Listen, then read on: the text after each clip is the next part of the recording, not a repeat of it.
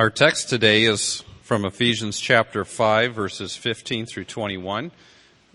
Paul writes, Look carefully then how you walk, not as unwise, but as wise, making the best use of the time, because the days are evil.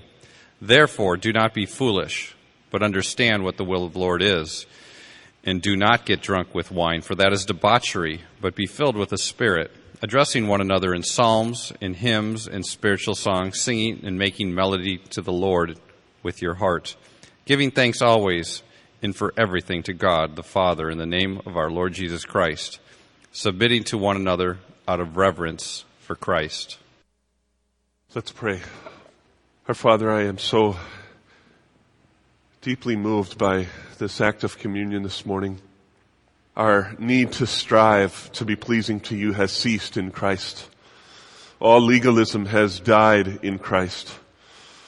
All need to prove ourselves to you as though we had anything to offer you has died in Christ. And oh, what great news that is for sinners. Lord, I'm sure that everyone agrees with me when I say that I so often feel like Paul did in Romans when he said, Oh, wretched man that I am, the things that I want to do, I do not do. And the things that I want to do, that I do not want to do, I keep on doing. And Lord, how true that is of us.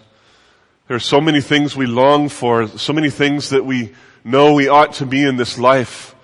So many things we'd even really like to be in this life, and yet we seem to keep undermining ourselves and undermining the things that you're doing in our lives. The things we want to do, we do not do. And the very things we don't want to do, the things we know we want to repent of and know that we need to repent of and leave behind, we keep doing them again and again and again. We are so broken, Father. We are so desperate. Oh, wretched people that we are. Who will save us from this body of death? Paul said. Well, blessed be the Lord our God in Jesus Christ. And then those great words of Romans chapter 8. Therefore, there is now no condemnation for you who are in Christ Jesus. No condemnation is left. You took it all for us on the cross, Lord. You broke your body. You spilled your blood and you took it all from us. Our sin past, our sin present right this moment, all of our sin future, gone in Christ forever. And how we praise you for that. How we bless your name for that. How we rejoice in that. And Lord, how I pray that something of the reality of that would land on every single one of us this morning. Our sin is gone in Christ. It's gone. Hallelujah. It's gone. And that's why we praise Him. That's why we sing.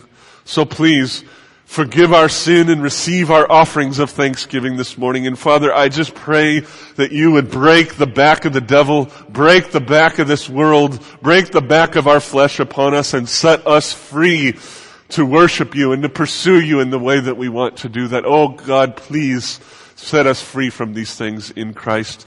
Give us the joy of the Lord this morning, which is our strength. And now Lord, as we turn to your word and spend a little bit of time meditating together, on what body life is all about and what mutual submission is all about. I pray for wisdom and insight, Lord. Lord, you know my heart. I so long for these things to land upon us deeply inside of our hearts.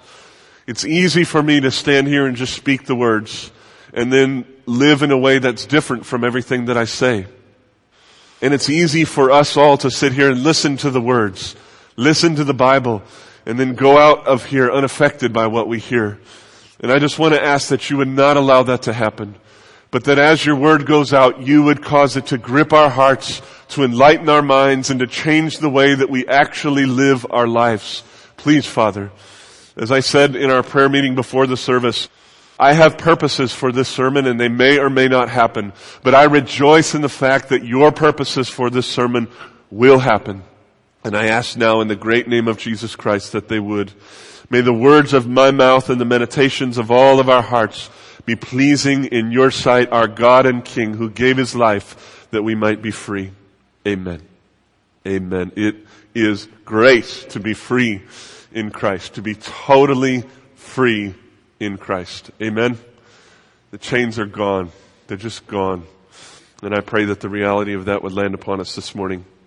For the last couple weeks, we've been talking about submitting to one another out of reverence for Christ because that's what the apostle Paul says that we ought to do in Ephesians chapter 5 verse 21.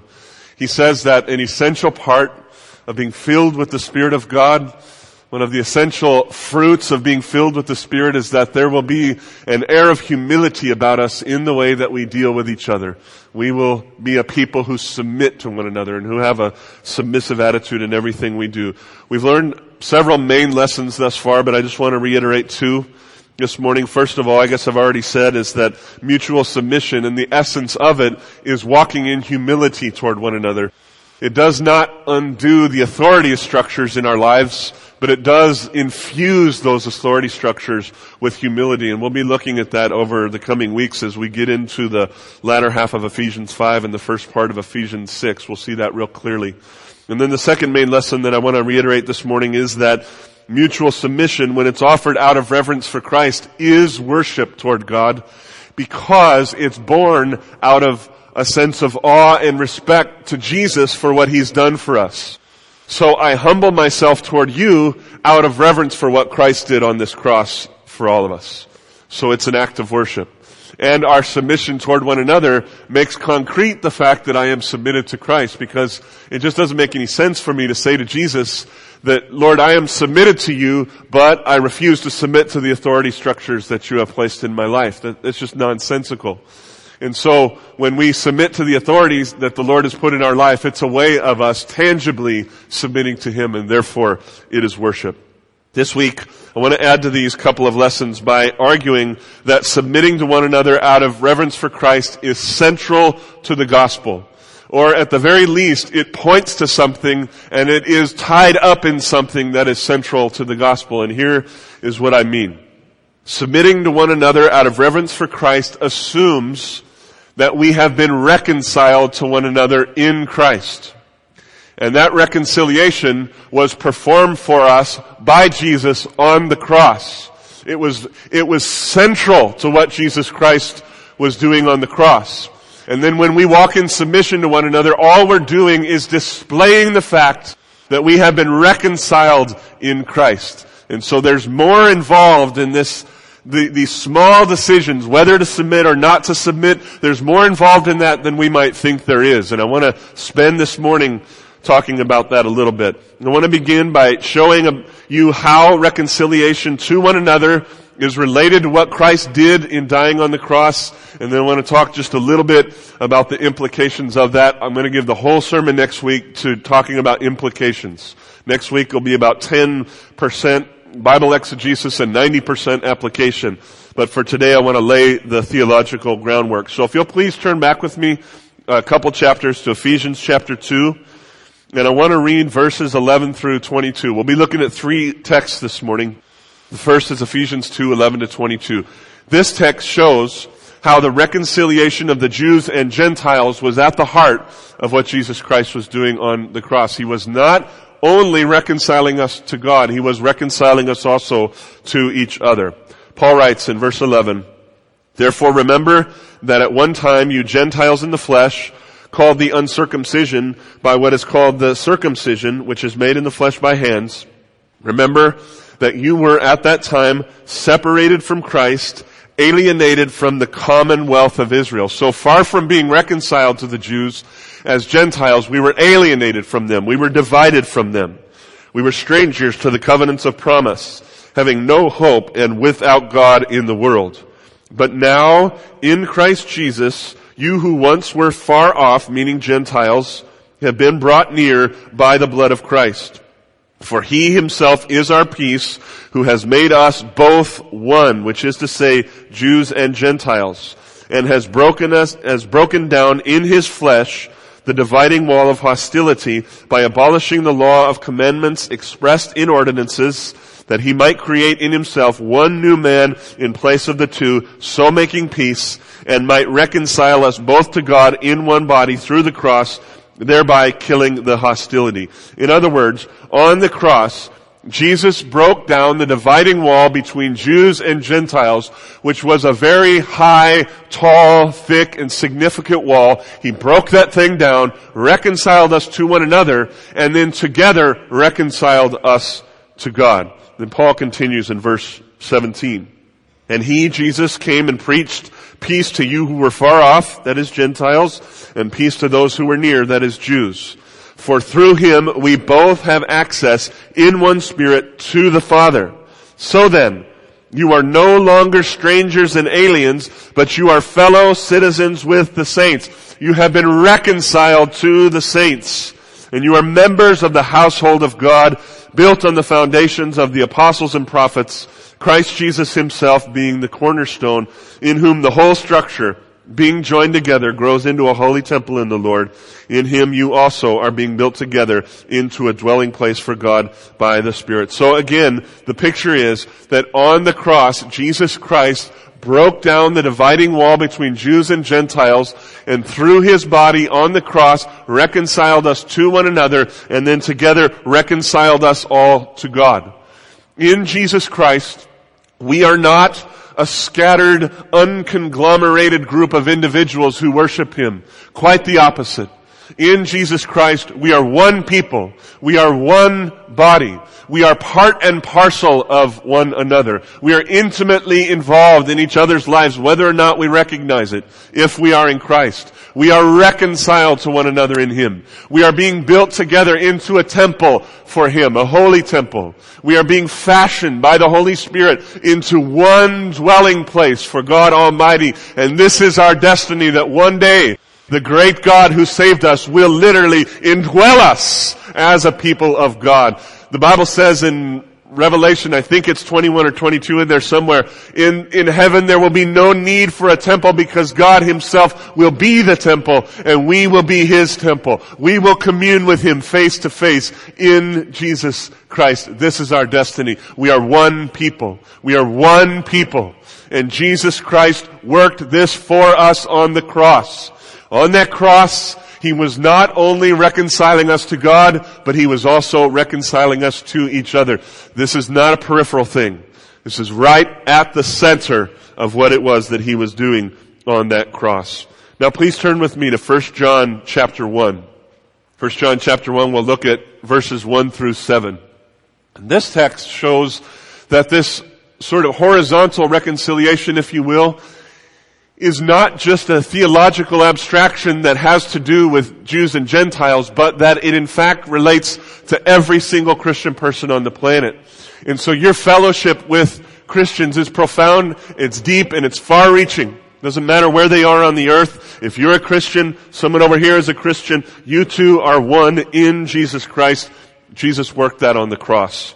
So starting in verse 1, John writes, That which was from the beginning, which we have heard, which we have seen with our eyes, which we looked upon and have touched with our hands concerning the word of life. So he's talking here about Jesus Christ.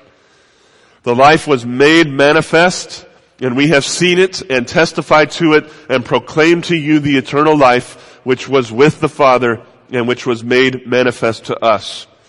That which we have seen and heard, we proclaim also to you. And, and pay attention to why they proclaim this so that you too may have fellowship with us. And indeed, our fellowship is with the Father and with His Son, Jesus Christ. That's a really important sentence. That word fellowship in the English has the word, the Greek word koinonia behind it. And koinonia, you probably heard that word before. It's one of my favorite Greek words just because it sounds so beautiful.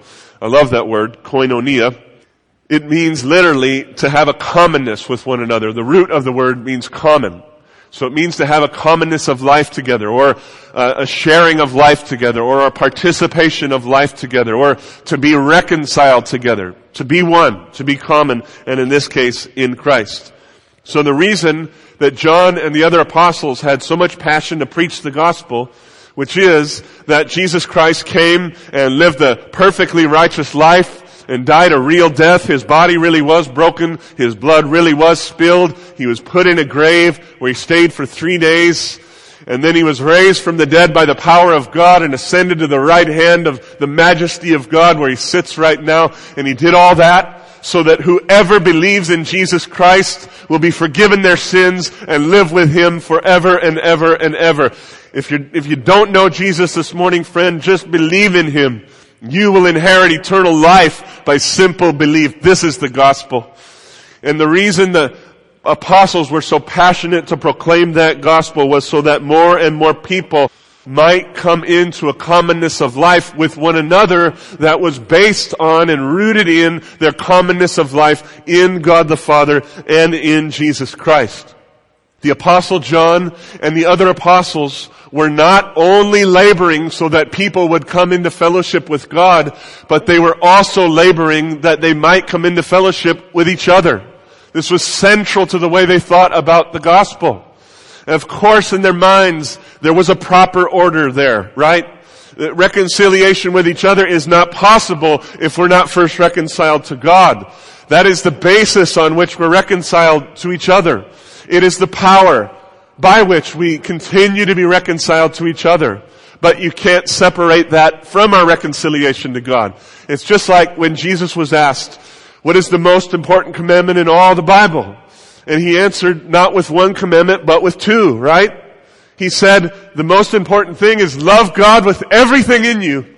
And the second thing is love your neighbor as yourself. And he had to mention both because they are inextricably intertwined. You can't pull them apart from each other. To love God necessitates that we love one another and to be reconciled to God in Jesus Christ means that we're also permanently and forever reconciled to one another in Jesus Christ. Friends, from the very beginning, sin has been destroying relationships and dividing relationships. But Christ came to turn all that around and in Christ the curse is reversed and we can have real reconciliation with each other that is permanent. That is permanent despite the fact that we continue to sin. So strong is His body broken and His blood spilled that it even covers our present sins so that we're still reconciled to one another. This is the gospel. It's central to what Christ did on the cross. Now look with me at verse 4. Let's continue. As a couple more thoughts here. John says, we are writing these things so that our joy may be complete. This is the message we have heard from him and proclaim to you that God is light and in him there is no darkness at all. If we say that we have fellowship with him while we walk in the darkness, we lie and we do not practice the truth. But if we walk in the light as he is in the light, we have fellowship with one another. And the blood of Jesus, his son, cleanses us from all sins. Now, isn't that an odd sentence? I find that odd. I would have expected the sentence to say that since walking in the darkness means I have no fellowship with God, then walking in the light as He is in the light means that I have fellowship with God. But that's not what He says.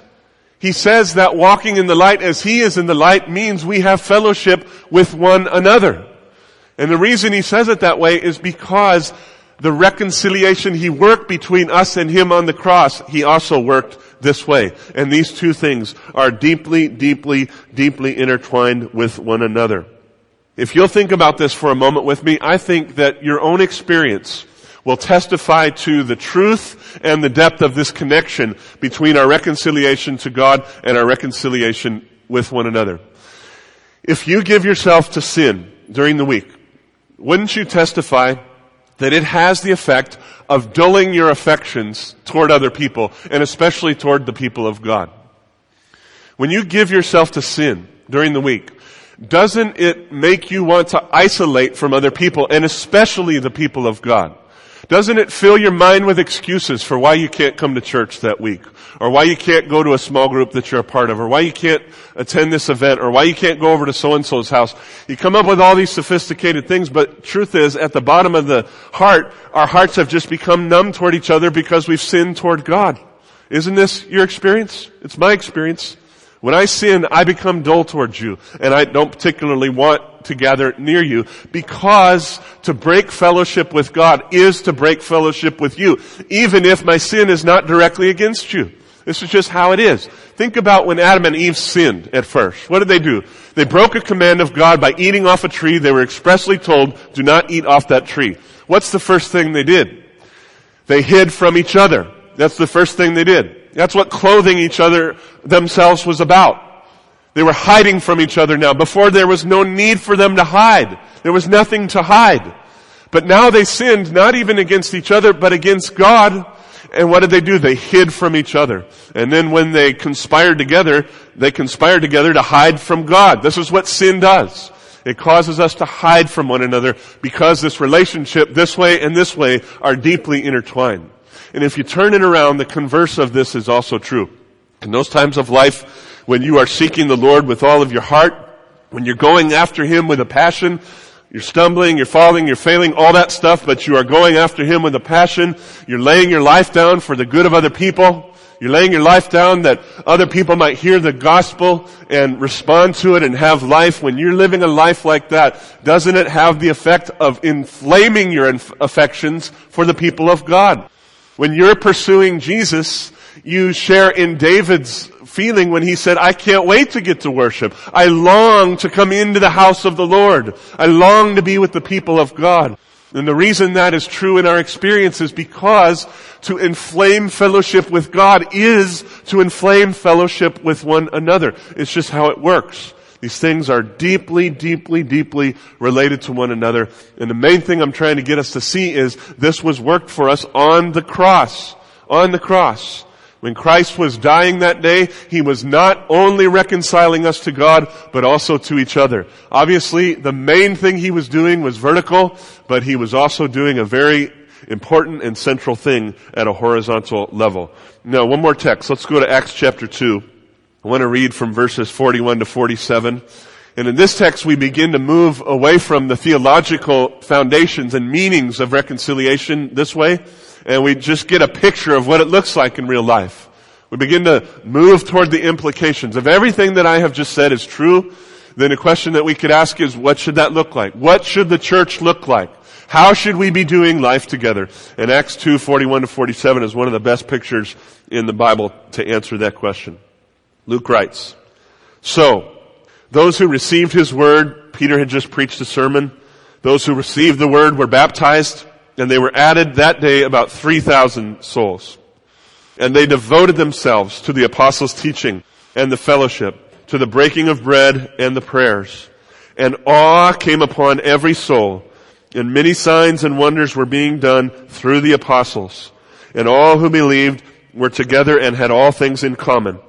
They were selling their possessions and belongings and distributing the proceeds to all as any had need. And day by day, attending the temple together and breaking bread in their homes, they received their food with glad and generous hearts, praising God and having favor with all the people. And the Lord added to their number day by day those who were being saved. I just think that is a, beautiful, beautiful picture of what life in Christ ought to look like together. Here were several thousand people. Probably with the other believers that were there, you're probably looking at four to five thousand people who now made up the first church in Jerusalem. First church was a mega church, by the way. Just a, just a thought there. It grew very quickly by the grace of God.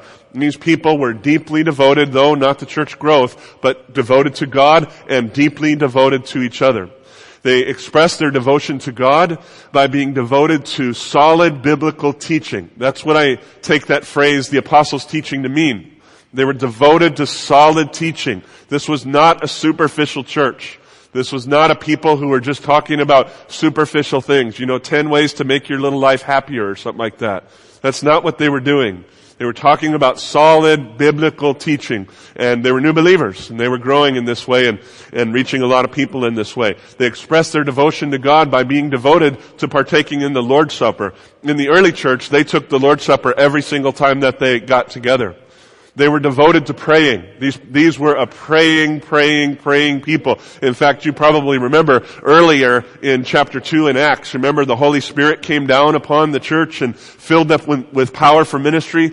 Well, what had preceded that was many, many days of prayer. They locked themselves up in a room and prayed and prayed and prayed and prayed until God came down upon them. This was a praying, people. These were people who were devoted to attending worship together. They would go constantly, all the time to, to, the temple together to worship the Lord together. These were people that were devoted to sharing the gospel of Christ with non-believers. They were absolutely devoted to God and there were life habits that could prove that devotion or at least display that devotion that they had to God. And also, they were very deeply devoted to one another. These people did life together. Life for them was all about life together. They were in each other's homes regularly. If you read that, I don't remember exactly what verse it's in, but it says they were in each other's homes regularly. In verse 44, there it says, and all who believe were together. They were together.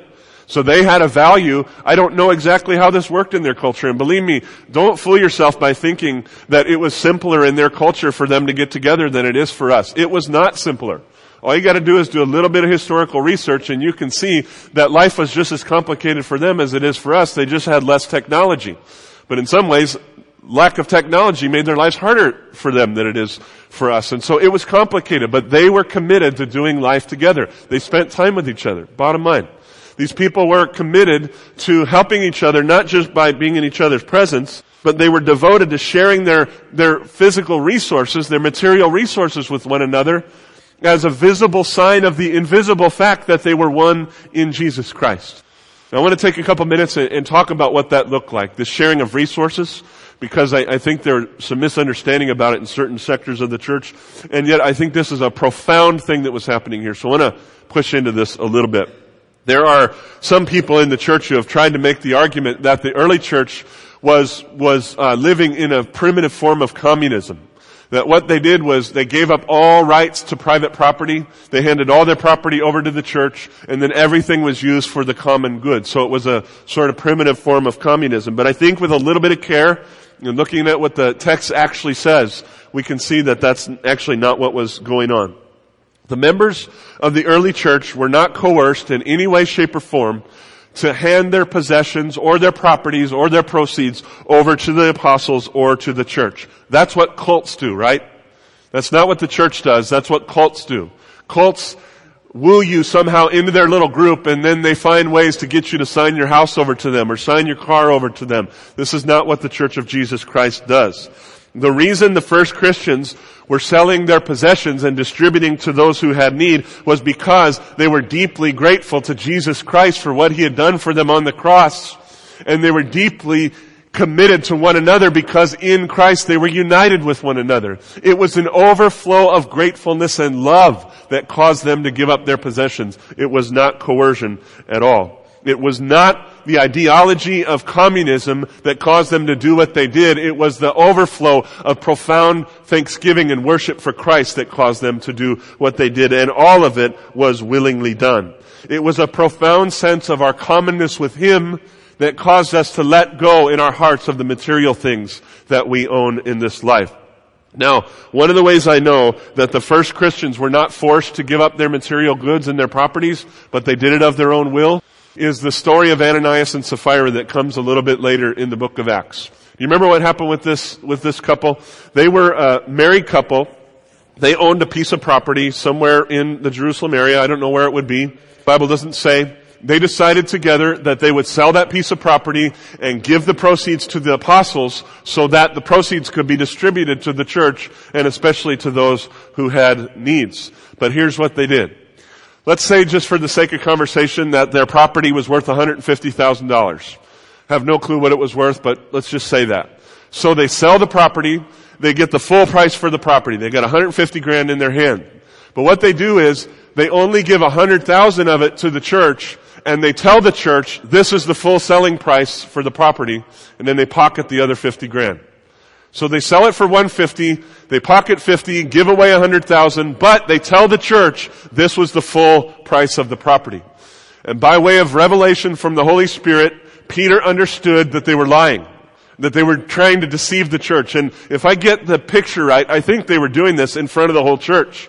I think they came up in the midst of a worship service or whatever and offered this in front of everybody. And the Lord says to Peter in some way, shape, or form, they're lying. They're lying. So what did Peter do? Did he say to them, Ananias and Sapphira, you've lied and you've kept back a portion of the profits, hand it over. Give us the rest. Is that what he did? That's not what he did. Listen to what he said. You can see this in Acts 5, 3 to 4. Peter said, Ananias, why has Satan filled your heart to lie to the Holy Spirit and to keep back for yourself part of the proceeds of the land. Now, if you stopped right there, you might come to the conclusion that Peter's trying to, you know, put the screws to him to get the other 50 grand out of him. But that's not where he goes. Listen to how he continues. While it remained unsold, did it not remain your own? So what he's saying is, Ananias, when you had that piece of property, that thing belonged to you.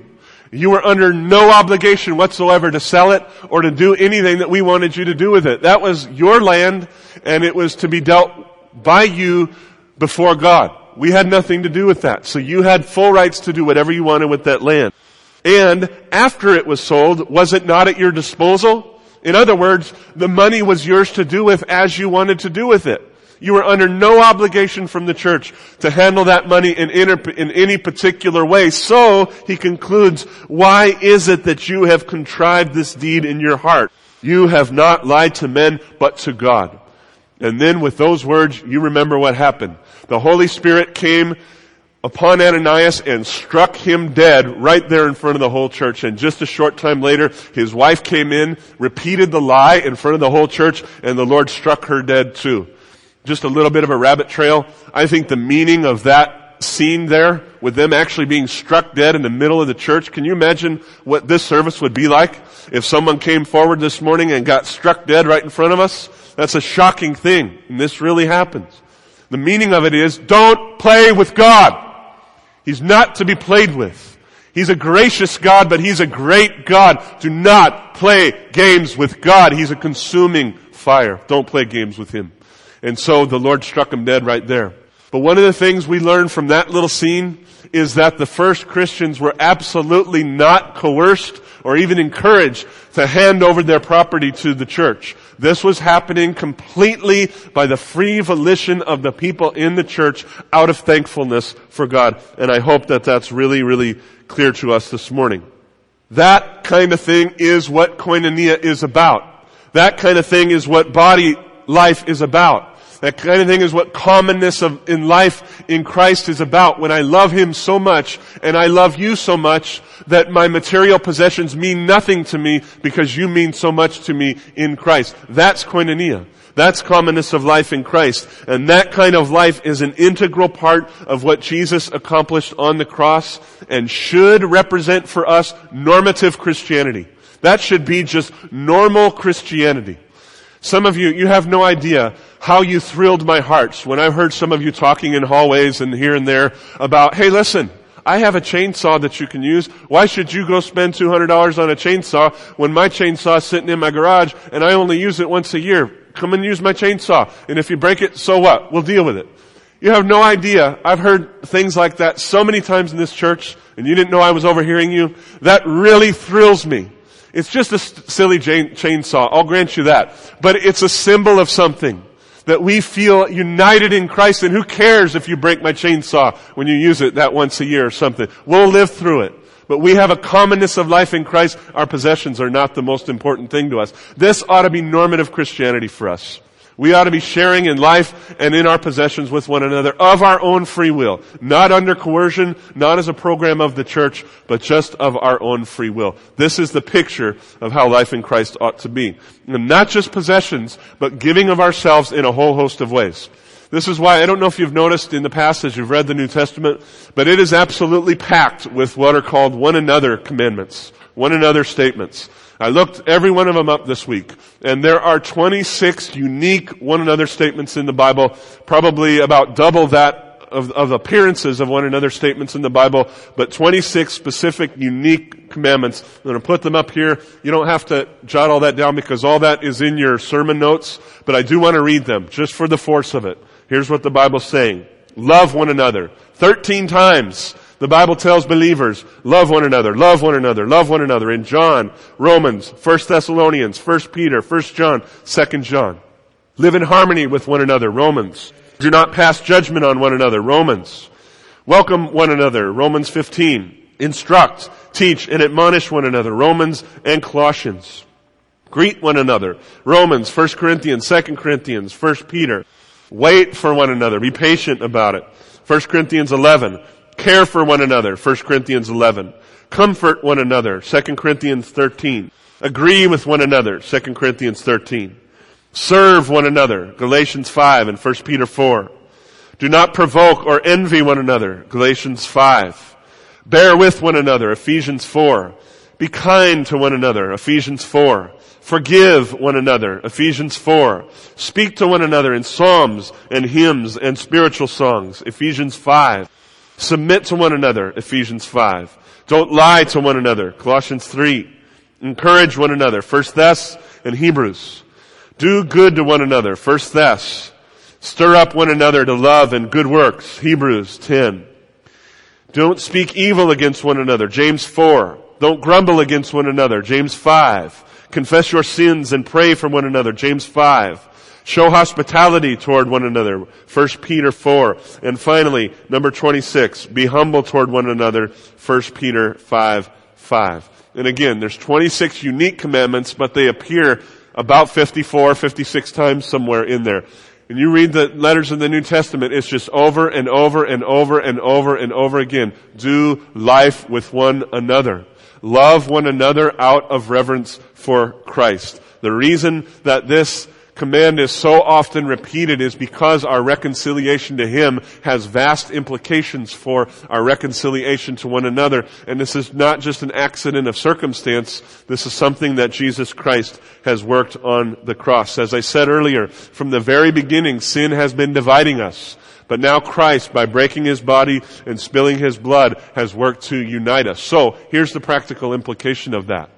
When we give ourselves to life with one another, when we choose to pursue one another, when we choose to do the one another commands with each other, we are choosing to cooperate with the work of Christ in the gospel. And when we choose against one another, when we isolate from the body, when we refuse or just fail to do life with one another, what we're doing, in essence, is not breaking fellowship with one another, but in essence, what we're doing is we're working against the gospel in the world. We're acting like a cancer cell in a healthy body that's actually attacking the body. That's what we act like when we isolate from the body of Christ because I, am just hoping that you see it. Central to what Jesus is trying to accomplish is to do this with his people, to bring us together, bring us together, bring us together. And when we refuse to do that, we work against him. And of course, we all do that all the time, don't we? This week I have done things in my life that would isolate me from you and you from me, but praise God, by the broken body and the spilled blood, the Lord covers all of that. But I just want us to see when we make simple choices about going to church, about being involved in each other's lives, the main thing we're making a choice about is the gospel and the work of Jesus in the world. It's not mainly about our horizontal relationships, but mainly about what He is doing in the world. Next week, I want to talk a little bit about how doing life together in this body at Glory of Christ might look in the coming months. And I'm not going to be unfolding a new program or something like that, but I do want to bring you into a conversation that Kevin and Mike Perry and I have been having for four or six months about how we should think maybe a little bit differently about how we're doing life in the body here together. But this week, I'd like to encourage you just to think about that. With everything I said last week about mutual submission being worship, and then everything I've said this week about the relationship between the gospel and mutual submission, what should that look like then in the way that we live our lives together? And please just think about that. And then next week, I'm going to bring a sermon on that topic, and, and we'll see where the Lord leads us. For now, let me just end where I began by saying that submitting to one another out of reverence for Christ is central to the gospel, or at least it points to something central, and that something central is reconciliation. So when we pursue that, we work with Christ. When we fail to pursue it, we work against Christ. Let's pray. Father, I thank you for your word. I thank you for leading us to be a church that just systematically follows your word. If I was left to my own devices and my own way of thinking, Jesus, I never would have thought to bring all these topics up, but because it's right there in Ephesians 521, the topics came up. And so I praise you for your word. I praise you for your wisdom. I praise you for your grace to make us into a church who values the Word of God. And I pray that you would take my weakness and the strength of your Word and do great things in this church, Father. Please cause us to be a people who cooperate with your great work in the gospel in the world. We love you for what you're doing, and we give ourselves to what you're doing. And we rise now to praise your great and mighty name. In Jesus' name we pray. Amen.